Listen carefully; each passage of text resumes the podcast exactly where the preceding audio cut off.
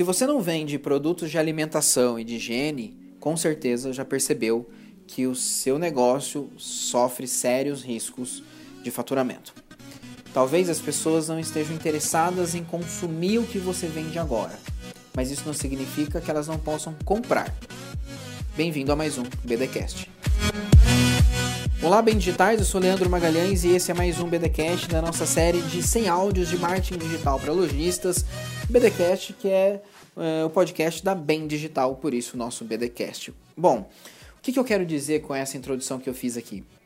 Uh, uma estratégia que eu vejo algumas empresas fazendo nesse cenário é o seguinte. Vou dar o um exemplo de companhia de turismo que eu já vi é, essa ação sendo feita. As pessoas não estão podendo viajar agora, certo? Muitos aeroportos estão fechados, especialmente para voos internacionais. Eu não posso sair do meu país ou eu não posso entrar no país de, de destino. Mas isso não significa que eu não possa comprar pacotes agora para viajar no futuro. Então, meu caso, por exemplo, ah, eu e a minha família estamos juntando dinheiro para uma viagem à Disney. Eu tenho uma filha de 7 anos, um filho de 2 e a gente quer levar as crianças para Disney. Ok? A gente já está nessa programação. A gente já tem um pouco de dinheiro armazenado e a gente já se planejou para uma data. Seria, a princípio, no começo do ano que vem, a gente já tirou os vistos e tudo mais. É claro que a gente sabe que tudo isso corre um certo risco de a gente não executar essa viagem, especialmente agora, com o dólar muito alto, enfim. Porém, a gente foi impactado por uma campanha de uma companhia fazendo uma promoção muito incrível em termos de comparação de valores para comprar agora e usar até um ano. Ou seja, eu compro agora, mas eu posso usar esse pacote de viagem em até 365 dias. A gente está pensando seriamente em comprar. É claro que a dúvida ainda existe. Como que vai estar o câmbio do dólar lá na frente, por aí vai. Mas a condição é tão especial que a gente está avaliando.